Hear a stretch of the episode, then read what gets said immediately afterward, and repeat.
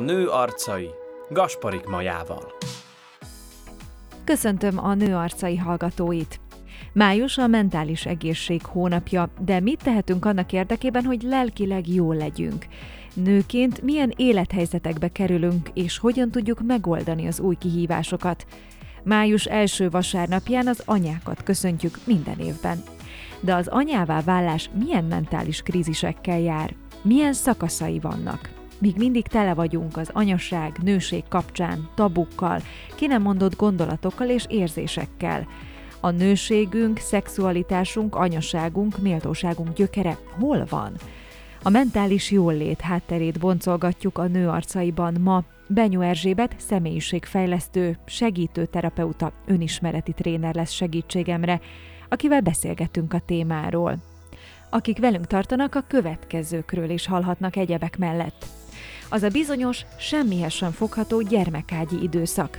Ki van igazán a gyermekágyi időszakban a nő az anya mellett? Milyen generációs mintáink vannak? Történetek, amelyek meghatározzák az anyává válást. Nincsenek szavaink az érzéseink kifejezésére? Milyen folyamatokban vagyunk benne? Hol az egészséges határ a fiatalabb és az idősebb generáció tagjai között? Beállni egy új szerepbe, azaz út a nagymama szerepig. Az elutasítás háttere. Hogyan adjuk meg a módját a sorsfordulóinknak? Mi a különbség a leválás és az elválás között? Hogyan ismerjük fel az elakadást? A nagyszülői státusz kezelése. Áldozat helyett örömforrás.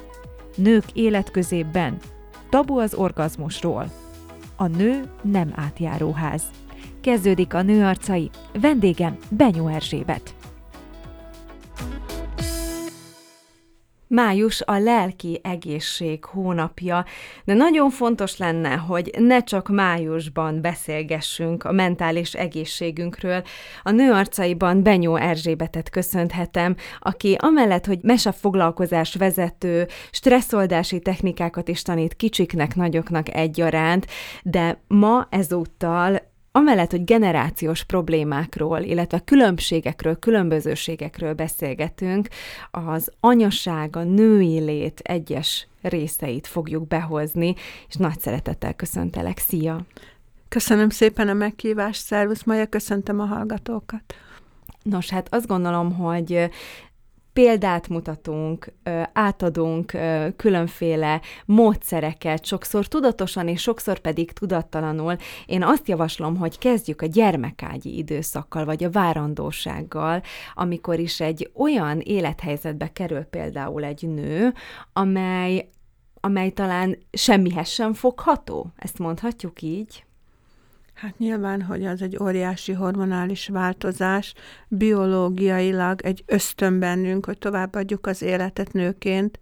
Erről szól az egész szexuális vágy is alapból, ugye, hogy, hogy, hogy tovább menjen az élet, tehát ez egy nagy készítés bennünk, és igen, az a, az a pillanat, amikor valaki anyává válik, az az életnek egy meghatározó pillanata, de nagyon-nagyon sok aspektusa van ennek a részletnek is az életünkben.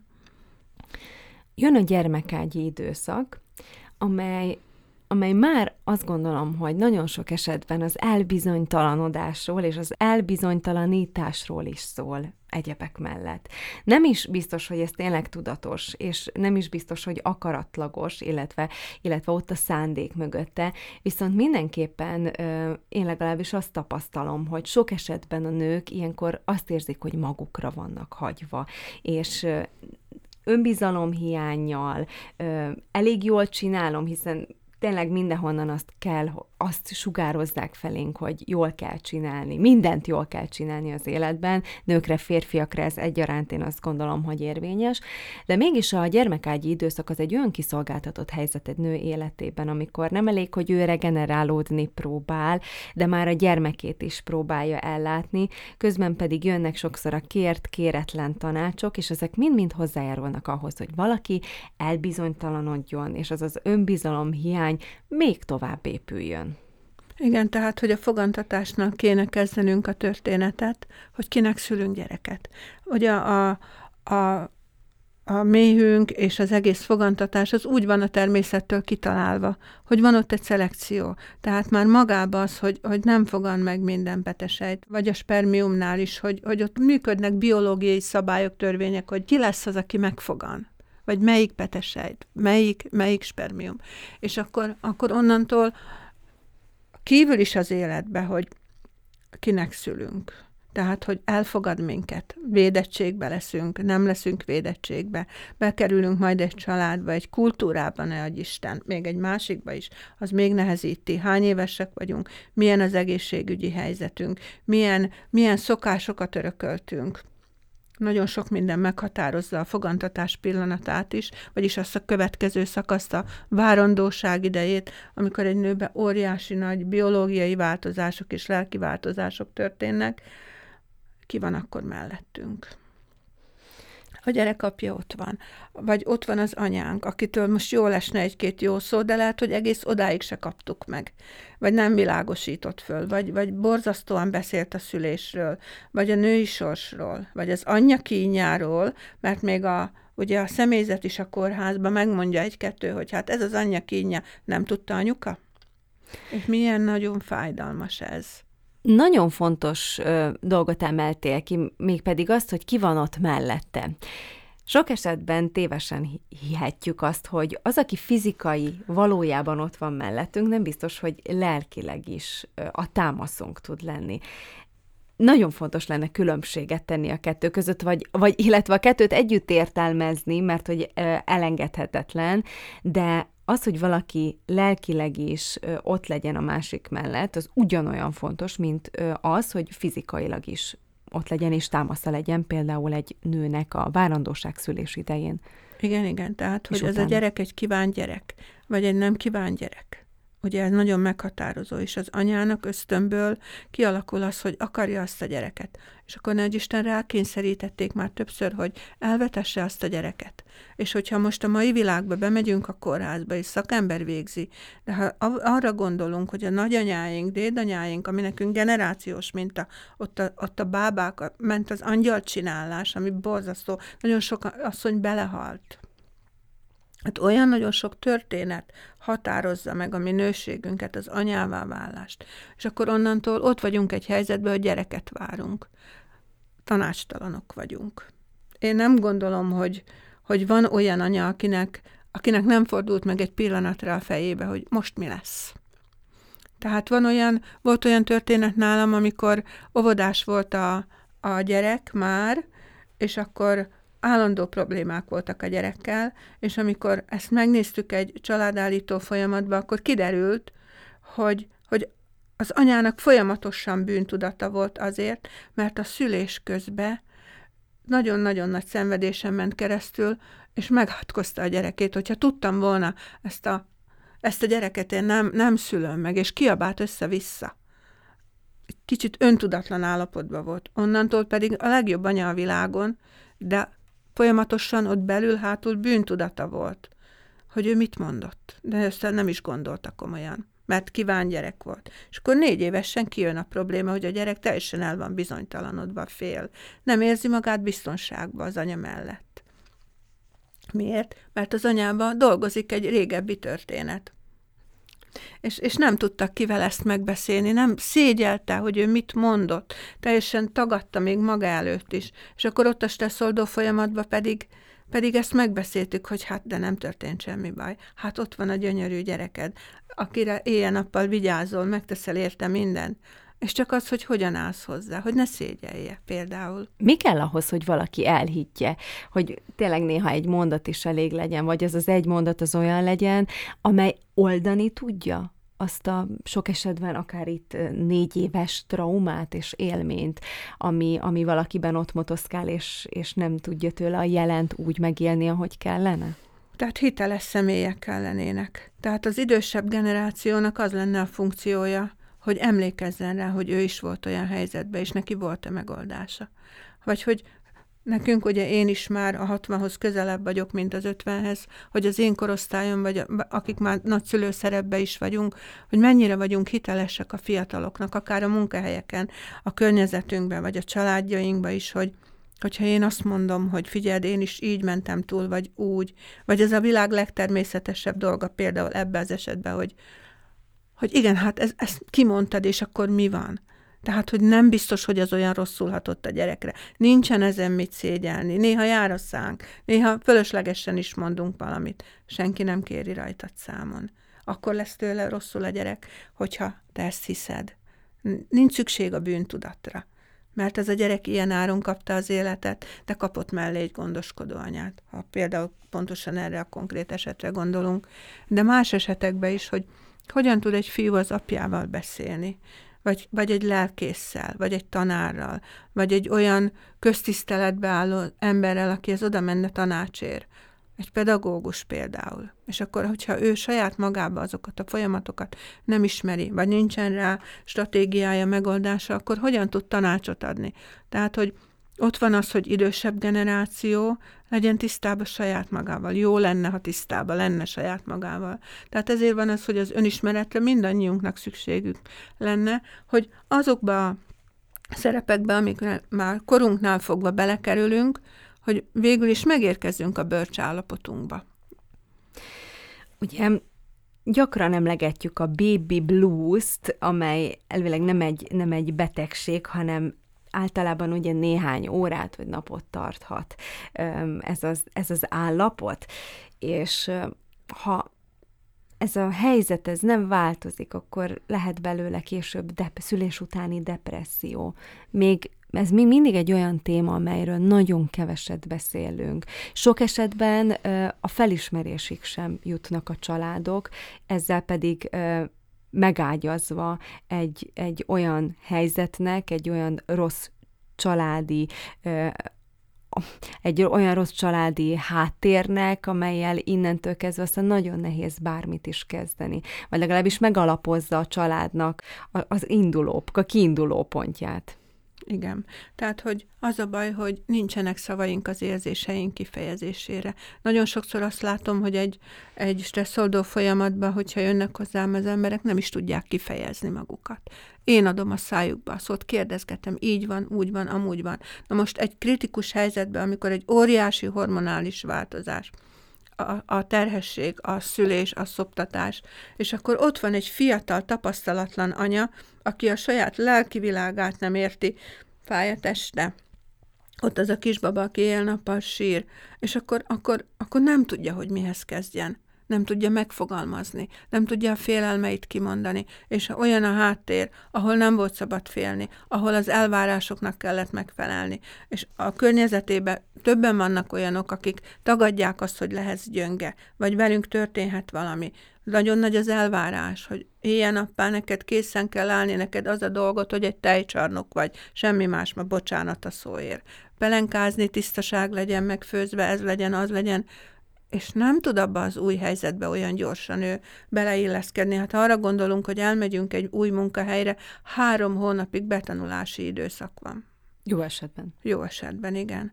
Tehát, hogy van egy tolerancia, de ilyen esetekben van, az a környezet, az mit csinál? Van ott egy olyan józan gondolkodású valaki, aki érti ezt a helyzetet, és szeretettel, tisztelettel rá tud nézni, és elismeri, hogy ez most egy ilyen helyzet. Megfogom a kezed, leülök melléd, itt vagyok neked átölellek, meghallgatlak, de hát ez lenne a dolga azoknak, akik túl vannak már ilyen helyzeteken, hogy legyenek hiteles emberek, és az idősebb korosztálynak bizony ez lenne a funkciója, hogy ezt már tudja, tudja szeretettel kezelni. A mai rohanó világban, amikor nincs idő semmire, és nem hosszú távban gondolkodunk, hanem az itt és most lehetőségeit mérjük fel, mennyire, mennyire akarunk rögtön kikecmeregni egy helyzetből, és akár itt például a gyermekágyi időszakra gondolok, nyilván nem oldódik meg a síróbaba kérdése, az éjjeli nem alvások időszak, ez, ez valakinél igen tarthat egy-két napig, valakinél ez évekig tarthat, de az emberek mennyire keresik a, olyan, az olyan megoldásokat, amelyek az itt és most, mostban akarnak mindent megoldani. Tehát, hogy ez az elvárás, hogy ez egy óriási nyomás, és az is, hogy mindig legyél műmosoly az arcodon, és kisminkelve akár, vagy, vagy készen a, az óriási dolgokra, de, de valójában az egyik fel, amiről beszéltem, hogy az idősebb generáció, vagy a környezete annak a fiatal nőnek, de a másik fele meg ő maga, hogy most már azért lehetőség van arra, hogy készüljünk erre, hogy tudjuk előre, hogy bizony mind megyek keresztül, mivel jár az lelki oldalról, hogy saját maga is készen állhat arra, hogy szembe fog kelleni nézni egy-két idősebb nővel, akik már a terhesség alatt is bizony osztog, osztogatták a jó tanácsokat, butaságokat mondtak. És akkor ez még nehezebb lesz, hogy hogyan oldom én meg a helyzetemet, mert már az ott látszik, hogyha én bekerültem egy új családba például, akkor hogyan fogadtak engem a családi ünnepeken a családi fotózáson, a, amikor bemutattak, vagy az, amikor a, a saját családom hogyan fogadta a partneremet, és akkor már lehet látni, hogy lesznek ott konfliktusok, vagy, vagy ez jól fog történni, vagy, vagy mi lesz. Tehát legyünk rá fölkészülve mi magunk is erre a szakaszra is, hogy milyen nehézségekkel járhat. Hogyha tudatosabbak vagyunk, hogyha megfogalmazzuk, akkor könnyebb. A kezdeti időszak az ö, semmiképpen sem, ö, és szerintem teljesen felesleges is áltatni, mert hogy ugye a nagykönyvekben soha nincsen leírva az a valós helyzet, amivel az anyukák, a családok nap mint nap ö, találkoznak, vagy abba a helyzetben, amiben belekerülnek, hiszen ahány, ugye nem csak ahány ház annyi szokás, de ahány ház annyi élettörténet, annyi, annyi családtörténet is ö, rejlik a falak mögött. Azonban nagyon fontos az, hogy próbáljunk valahogy felismerni helyzeteket. És tehát tényleg ez a hosszú távban gondolkodás, hogy, hogy mikor kell helyet, teret és időt adni annak, hogy, hogy megvárjuk akár, hogy egy időszak elmúlik, átvészeljük. Tehát ez a kvázi, ez az átvészelősdi, ez mikor lehet jó taktika? Ez mindig, mert mindig tudnunk kell, hogy folyamatban vagyunk. Tehát, hogy minden egy folyamat, mindig minden ugye változik, ez a, ez a közhely is, hogy mindig változik. Az a biztos, hogy semmi nem biztos, de ez valójában mégiscsak így van, hogy, hogy az biztatás is lehet, hogy el fog múlni, könnyebb lesz, másmilyen lesz. Benne vagy a folyamatban. Mi az a folyamat? És az, hogy ki az, aki elismer téged abba a folyamatba. Például egy apa, hogy elismeri a fiát abba, hogy fiam, te most már a gyerekedért felelős vagy, és tisztellek téged, te is apa vagy.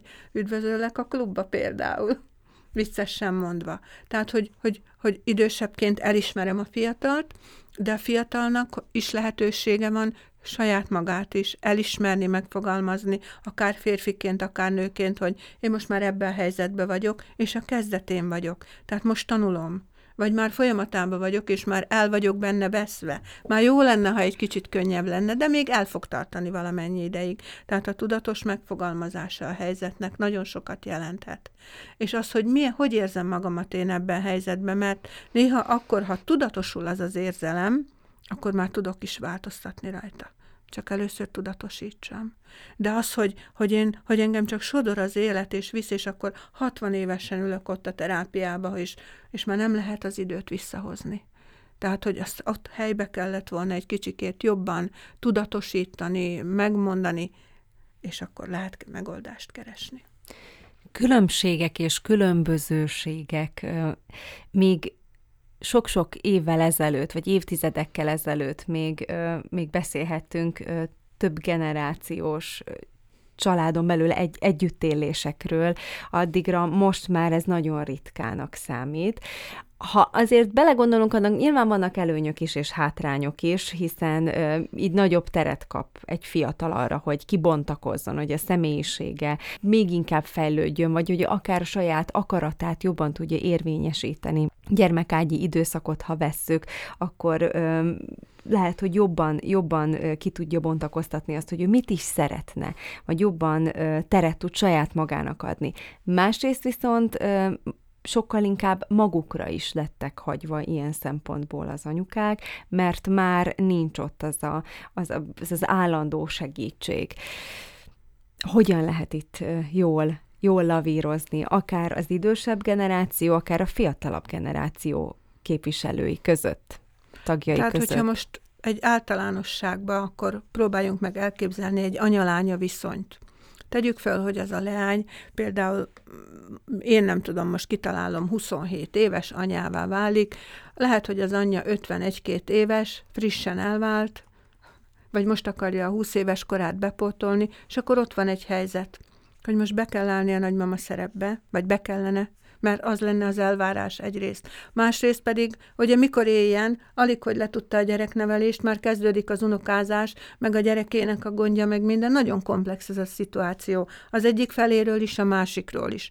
Na most, hogyha mi a jó megoldás erre? Tehát, hogyha például az a döntés, vagy úgy történik, hogy, hogy akkor nagyon jó volt az anya-lánya kapcsolat, és akkor az anya meg tud érkezni abba, hogy most akkor építem a kapcsolatomat a felnőtt lányommal, aki anyává válik, ezáltal én nagymama szerepbe is kerülök, és egy olyan fiatal nőnek az anyja leszek, aki maga is anya, és akkor ilyen méltóságában van mindenki, és folytatódik tovább, összefonódva, hogyha jóba voltam a gyerekemmel, akkor, akkor most a felnőtt lányommal is jóba tudok lenni, ugye? De van olyan, amikor a nagyon sok gyerekkori probléma és minden minta, amit az anya nem tudott földolgozni, és akkor ott van az a kvázi, most tegyük fel 27 éves fiatal anya, aki nem akarja azt, hogy az ő gyerekének olyan legyen a sorsa, mint amit ő kapott otthon, és akkor szembeszáll az anyával, mindent elutasít. Tehát szüksége lenne arra, hogy egy felnőtt nő ott legyen akár pár jó szóval, de nem tudja elfogadni, ott kiéleződhetnek a meg nem mond, ki nem mondott dolgok, a meg nem oldott konfliktusok.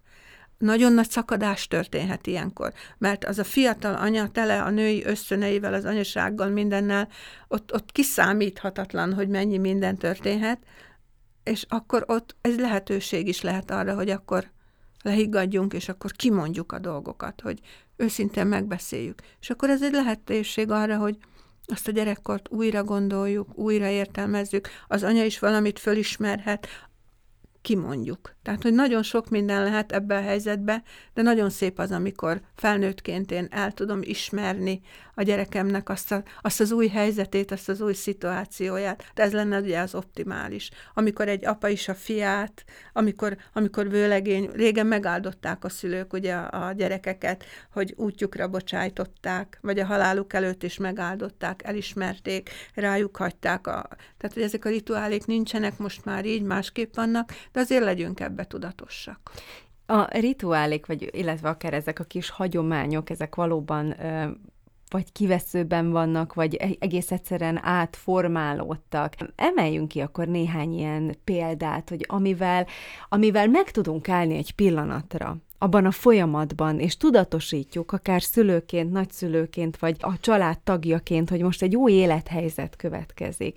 Itt akár gondolhatunk valóban akár egy gyermek érkezésére, szülővé válásra, nagyszülővé válásra, de akár egy esküvőre, tehát hogy megvannak azok a mérföldkövek az életünkben, amelyek ugye nyilván folyamatá, ha folyamatában történnek, akkor nem is biztos, hogy mindig megállunk. De hogy tényleg tudatosan álljunk meg, és akkor akár egy-egy ilyen rituális mondattal, vagy egy-egy ilyen kifejezéssel adjuk meg a módját. Igen, adjuk meg a módját, hogy vegyük észre ezeket a sorsfordulókat, hogy milyen szép. Tehát ugye én mondtam, hogy én közelebb vagyok most a 60-hoz, mint az 50-hez. Ha arra gondolok, hogy én is gyerekeket szültem, elindítottam őket, hogy, hogy éreztem, a, vagy remélem, hogy éreztem valamilyen szinten az én határaikat kiskorukba, tiszteltem a fejlődésüket, akkor, akkor amikor a sorsfordulójukban van, hogy házasodik, pályát választ, másik, más országba költözik, gyereket szül,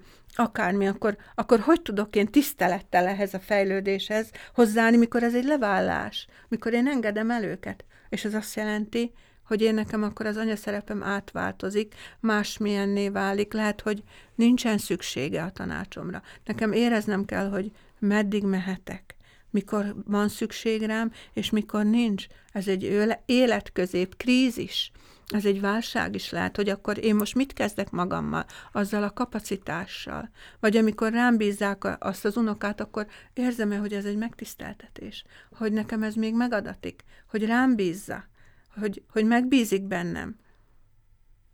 Vagy nem, de akkor megint csak ott van a helyzet, hogy miért. És akkor megint lehet beszélni, hogy tegyük jóvá, hogyan tudom jóvá tenni, tudok-e még közeledni, tudok-e még kapcsolódni. Ezek nagyon fontos dolgok, hogy ezek, igen, és hogy, hogy megadjuk a módját, hogy ez a keresztelő tényleg arról szóljon, hogyha keresztelünk a templomba, vagy egy névadó, vagy, vagy egy, egy eljegyzés, vagy akármi, hogy nagyon szépen mondtad, Maja, hogy adjuk meg annak a módját, annak legyen tisztelete, meg tudjam tisztelni. De mindig fejétől büdösödik a hal, mert ugye milyen példa voltam én, hogyan tudtam én a saját tiszteletet megadni a saját szüleimnek, vagy, vagy másoknak a környezetembe, hogyan tudtam tisztelni a kollégámat, a szomszédomat, tanult-e ilyet otthon? Nagyon fontos az, illetve kérdezem, hogy mennyire fontos az, hogy a vállás, az, e, az egészséges folyamatról beszélek, az ne elválás, hanem leválás legyen. Itt, ha gondolunk a várandóságtól indítok most megint, akkor ugye az első leválás az, amikor, amikor megszületik az a gyermek. Elvágjuk a köldögzsinort, és már ott leválásról beszélünk. Aztán jön az a bizonyos negyedik trimester, ami megint csak arról a külső leválásról szól, amikor is ugye kívülről, de még mindig az anya. Tehát, hogy ott van a, a, a test közelében a gyermek. Jön a, tehát a kívülről való második leválás, és aztán folyamatosan leválásokról beszélünk, de hogy ne elválás legyen belőle. Igen, igen. Hát a tudatosság itt is, és a szeretet. És vannak olyan szakaszok, amikor a gyereknek egyszerűen el kell távolodni a szülőtől, a felnőtt gyereknek is. Tehát, hogy, hogy meg kell járnia a saját útját, hogy hazataláljon. Ez egy nagyon fontos, hogy a kamaszkorban, amikor lázad a gyerek, hogy ő már, ő már jobban tudja, ő másképpen akarja, semmi nem jó otthon. Ez az egyik elvállás vagy levállás, hogy ő már ki akarja magát próbálni, mert itt van az ideje annak, hogy kipróbálja. És utána aztán még sokszor meg fog történni. Nagyon érdekes, amikor én dolgozom az élet második felébe lévő emberekkel, hogy akkor találnak haza.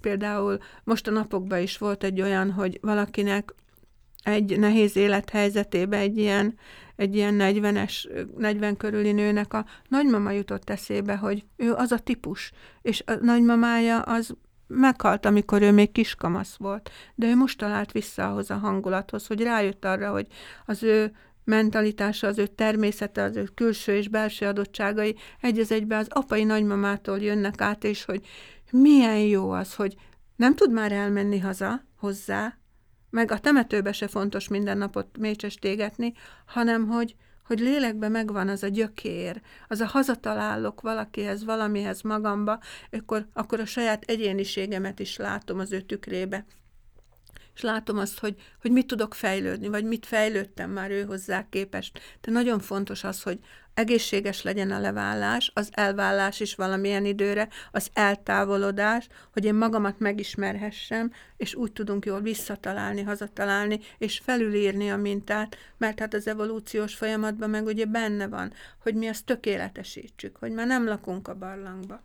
Igen, mert hogy nagyon szépen kiegészítette, tehát hogy eljön az a folyamat, amikor az a leválás már kicsit elválásnak is kell, hogy legyen, amikor el kell tudni engedni akár azt a gyermeket, de sok esetben akár szülőt is, ha már itt a felnőtt felnőttekről beszélek, de hogy, hogy amikor itt elakadás történik, azt hogyan felismerni?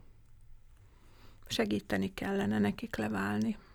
Tehát nekünk az a dolgunk, hogy amikor meg, a csipke rózsikába megáldják a, a tündérkeresztanyák azt a rózsikát, szépséggel, jósággal, és akkor jön a gonosz boszorkány, és azt mondja, hogy nem lesz életképes, ha nem lesz benne egy kis, egy kis gonoszság, egy kis életre valóság, inkább halljon meg, mert hogy mivel áldjuk meg, mivel indítottak, hogy kell egy kicsit az életre nevelni arra, hogy, hogy, hogy legyen neki megküzdési stratégiája, hogy ki tudja fejezni az érzéseit, mert azok vezetik az életbe, és igen, el kell engedni, legyen a szülő is tudatos. De hogyha a szülő se tudott az ő szülőjéről leválni, hogyha például én nem tudom, 50 éves férfi, és még mindig a gyerekényét oldja, mert hogy nem ismerték előtt a szülei, mert verték, mert lealázták, akkor lehet, hogy ő még 50 évesen is egy függőségi viszonyban van az apjától vagy az anyjától, aki nem fogadta el őt, aki elhagyta, aki elutasította, akkor ő nem tud leválni a saját szüleiről, és ott van már szülőszerepbe, akkor ő hogyan tudja jól kezelni ezt a gyerekénél? Tehát ez egy generációs téma is összefüggéseibe, hogy, hogy, meg, hogy felnőttként én most hol tartok ebbe a levállásban, mert hogy én azt tudom csak közvetíteni másnak, hogyha értem a saját levállásomat, a saját megoldásaimat. És ha így folyamatában vesszük a dolgokat, akkor mondjuk elérkezünk ahhoz az időszakhoz, amikor ö, valaki egyrészt elengedi mindig ö, éppen az adott élet szakasznak megfelelően a gyereke kezét, de amit te is a beszélgetésünk elején említettél, hogy hogy bizony van olyan szituáció, amikor még az a nagyszülő nem áll készen arra a nagyszülői feladatra és éppen hogy csak elengedte a gyerekei kezét. És ez is egy olyan tabu téma, amiről nem nagyon beszélünk, nem nagyon beszélgetünk róla, hogy még sok esetben is talán az, a, az van rendjén, hogy elfogadjuk, hogy szülővé válunk, már aki ezt valaki akaratából lesz szülő, és hogy, de az, az, hogy valaki nagyszülő akar lenni, tehát hogy ez nem akarat kérdése innentől kezdve, vagy igen? Hát nem akarat kérdése, mert, mert nem én szülöm a gyerekem helyett a gyereket, viszont, viszont az, hogy én hogyan kezelem azt a nagyszülői állapotomat, az viszont egy saját döntésem. Hogy én akkor most így azt mondom, hogy én áldozata vagyok a családnak, és nekem az a dolgom. Nekem múltkor valaki azt mondta, én is nagyszülő vagyok, hogy Hát persze, hogy segítesz az unokáid, vagy mész az unokáidhoz, mert külföldön élnek, persze, hogy mész olyan sokat, meg persze, hogy segítesz, hát az a dolgod, nagymama vagy. És én megkérdeztem, hogy tényleg? Hát ezt meg kimondta, hogy nekem dolgom. Nekem nem dolgom. Nekem nem dolgom az unokámat nevelni. Én örülök, hogyha rám bízzák. Én szeretek vele lenni de már nem dolgom. Az a szüleinek a dolga. Tehát, hogy én nem vagyok ennek áldozata, hanem örömből teszem, és, és, és tényleg olyan nagyon sok mindenre megtanítanak, tehát nekem ez egy örömforrás. De hogy az, hogyha valakinek például teher volt már az, mert azért szül gyereket, mert ő nem is akar gyereket szülni, de elvárás volt, és akkor még rákényszerítik, hogy még most akkor a nagyszülő is, mert még mindig meg kell felelni a társadalomnak, mert milyen a jó nagymama? Hát ki tudja azt? Milyen a jó nagyapa? Hát ezt én nem tudom. Tehát mi a standard, vagy mi, mi az, aminek meg akarunk felelni? Ki tudja azt megmondani? Tényleg kötelessége egy embernek végig az élete során egy áldozattá válni valamilyen folyamatba? Vagy fordítva is igaz, hogy mennyi a kötelessége a gyereknek a szülő felé, hogy akkor most, hogy akkor most, ha én itt vagyok 50 pluszosan, akkor a gyerekemnek dolga az, hogy menedzselje az én életemet, az én összes hangulatváltozásaimat, mert én azért neveltelek, hogy, hogy legyen belőled valaki, és akkor most itt van az idő, hogy akkor most add vissza. Tehát ez nem biztos, hogy jó elgondolás, tehát ebbe is lehetünk tudatosak, hogy, hogy miért szültem, miért neveltem, hogyan indítottam el, és akkor várok érte valamit, vagy jó szívvel adhatja, ha akarja mert nekem még lehetőségem van újra kalkulálni az életemet, kitalálni benne gyönyörű dolgokat, hogy megérkezni ebbe, ebbe az életszakaszba, és akkor mihez kezdek én magammal? Mihez kezdek? Amikor megkeresnek téged egy új életszakaszban, például amikor már valaki elengedte a gyerekei kezét, és újra, újra saját maga kerülhet a fókuszába, és sok esetben valaki ilyenkor akarja behozni a boldogságot, a saját boldogságát, akár megélni a női, nőiségét, a nőiességét. Be lehet hozni azt, amit valaki halogatott, vagy azt mondta, majd, ha a gyerekeim nagyok lesznek? Ez a legrosszabb stratégia, hogy akkor leszek boldog, majd, ha nem. Akkor lesz nekem időm, majd, ha nem ha most nem tudok, akkor majd biztos, hogy fogok tudni. Tehát milyen az én egész alapállásom a helyzethez.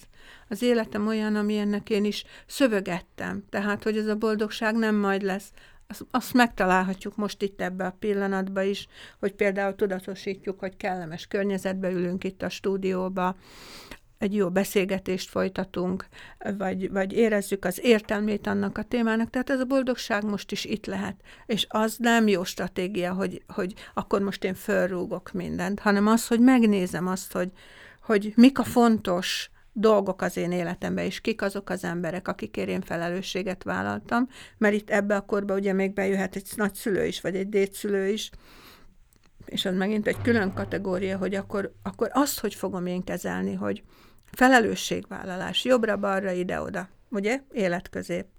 hogy kezdek, mit kezdek ezzel a szituációval. Tudatosnak kell lenni, mit akarok kezdeni. Az én saját belső elvárásaim, hogy igen, engedem a gyerekemet, de szeretem, tehát hagyok akkor időt is arra, hogy legyen közös minőségi idő. De legyen a saját fejlődésem, lehet egy új hobbi, lehet még tanulni menni a mikorunkba, ugye? Tehát nagyon érdekes, hogy mennyi belső gazdagságra ad alkalmat az, hogyha leválnak a gyerekek. Hogy ezt fölfedezni magunkba, hogy, hogy még ehhez is érthetek, még azt is kipróbálhatom. Nem feltétlenül pénzkérdése. Meg lehet találni az örömöt nagyon sok mindenbe. Annyira sok gazdagság van bennünk. Az, hogy a mentális egészségünk az milyen, akár globálisan, és ez most nagyon az én véleményem lesz, fontos, hogy, hogy olyan dolgokról is beszéljünk, amelyekről egyébként nem szoktunk. Mi most itt megtehetjük, tehát itt most nem arra gondolok, hogy mindenki a saját ö, tabuját azt vigye ki a nyilvánosság elé, de hogy mi itt, nekünk itt most lehetőségünk van akár tabukról beszélni. Melyek azok a, azok a tabuk, amelyekkel az élet közében megkeresnek téged nők, ha már a mentális egészség hónapja a május? Az orgazmus. Az körül nagyon sok a hazugság. Óriásian sok. Miért? Azért, mert, mert nagy színésznők vagyunk. És nem figyelünk a testünk jelzéseire. Tehát, hogy, hogy az, az nagyon komoly téma hogy, hogy hogyan is kezdenek, mikor kezdenek a nők erről elgondolkodni már akkor, amikor túl vannak mindenféle női műtéteken, mert olyan nagy baj lett. Vagy hirtelen jön egy új partner, és óriási elvárásai vannak, és perverzitás, és akármi, és ő még nyögi a nemi erőszakot a gyerekkorába. Mert hogy ott kezdődik, hogy, hogy tudjuk a statisztikákat, hogy minden harmadik, negyedik, ötödik negyedik, ötödiket már vállalják, hogy meg volt erőszakolva, vagy molesztálva volt. A mi társadalmunkban, a 21. században a nők. Tehát, hogy, hogy nagyon-nagyon sok a tabu ez körül, és akkor, amikor már nagyon félve találnak valakit olyat, akivel bizalmas tud lenni, mert ugye a terápia, vagy akár milyen stresszoldó folyamat ott kezdődik, hogy biztonságban érzem én magamat azzal, akivel beszélek, hogy én rámerem bízni az ügyemet.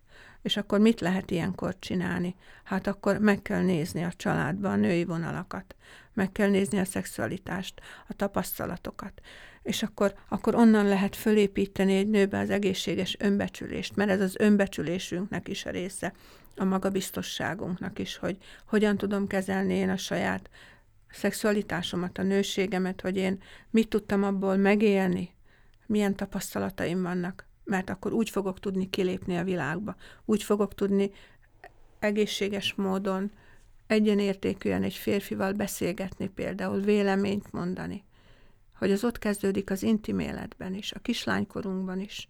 Megszoktam férfiakat kérdezni, akik lányos apukák, hogy hogy amikor a, a lányuknak az első menstruációja volt, akkor ezt ő tudta-e, vagy hogyan állt hozzá. Nagyon érdekes, különböző válaszok vannak, meglepődnek. Mi lenne a helyes reakció? Nem tudom.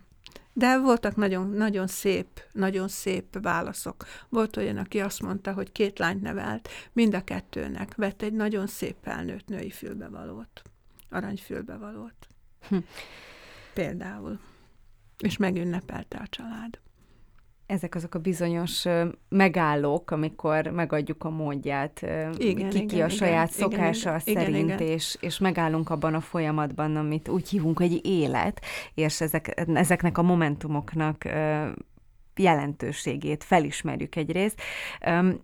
Ez az orgazmus kérdés, a nők és az orgazmus, ez szintén egy olyan tabu, és ha azt mondod, hogy az élet közében ez nagyon gyakori, amikor is ez a kérdés előkerül, akkor mi az, ami leginkább a nőket és az intimitás kapcsán oldani kell, vagy amit oldani szoktatok? Hát ugye egyrészt a, a kultúránkból eredően a női test, a nő, bűnös női test, ugye a valláson keresztül is, vagy a fogamzásgátlás problémái is, vagy az, hogy, az, hogy a, például, hogy milyen körülmények között volt az, az első nemi aktus, vagy hogy volt-e magánéletük, magánszférájuk fiatalkorukban ezeknek a nőknek, volt-e egyáltalán igénye arra, hogy, hogy legyen, vagy hogy, hogy mennyire volt viszonya a saját testéhez, és az a baj, hogy nem csak a nők tapasztalatlanok, hanem a férfiak is. És a média, amit közvetít, az valami borzalmas, eltúlzott, nem a valóságról szól. És vannak olyanok, akik azt hiszik, hogy akkor most sok mindent ki kell próbálni, és, és még, még segédeszköz, még ez, még az, és ha meg fél tőle, akkor, akkor még jobban rás teszel. Tehát, hogy, hogy ki azt hiszi, és akkor próbálkoznak mindenfélével, nem megy. Akkor, akkor fél attól, hogy meg kell próbálni, de mégis megpróbálja. Tehát stresszet stresszre halmoz. És ilyenkor, ilyenkor minden esetben más a megoldás. Tehát kell egy bizalmas személy, akivel meg tudja beszélni. Van az a pont, amikor egyedül ezzel nem boldogulunk, és nagyon sok fájdalmat ö, okozhat ez. Én nálam volt egy olyan néni, aki 80 körüli volt, egy gyászsal jött hozzám, és kiukadtunk oda, hogy milyen volt a szexuális élete. Nem beszélhetek erről többet, de rettenetes dolgokat mondott, hogy a békesség kedvéért ő mennyi mindent csinált meg, hány abortusza volt, mert a férjének az volt a kívánsága, hogy, hogy minden, amit ő akar, az legyen meg, de gyerek nem lehet több. És akkor egy vallásos nő, aki megy a, megy a kórházba, és mindenféle bizottságok voltak ott akkor még, meg mit tudom én, megalázó helyzetek.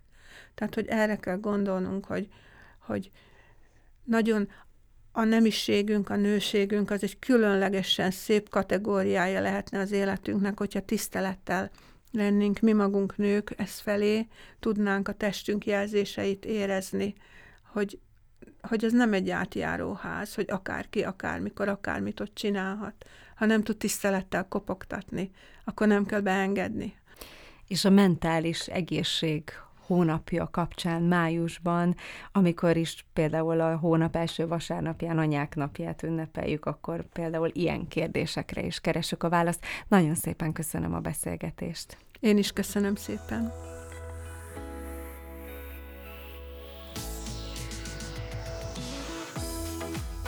Mai témánk a nők és a mentális egészség.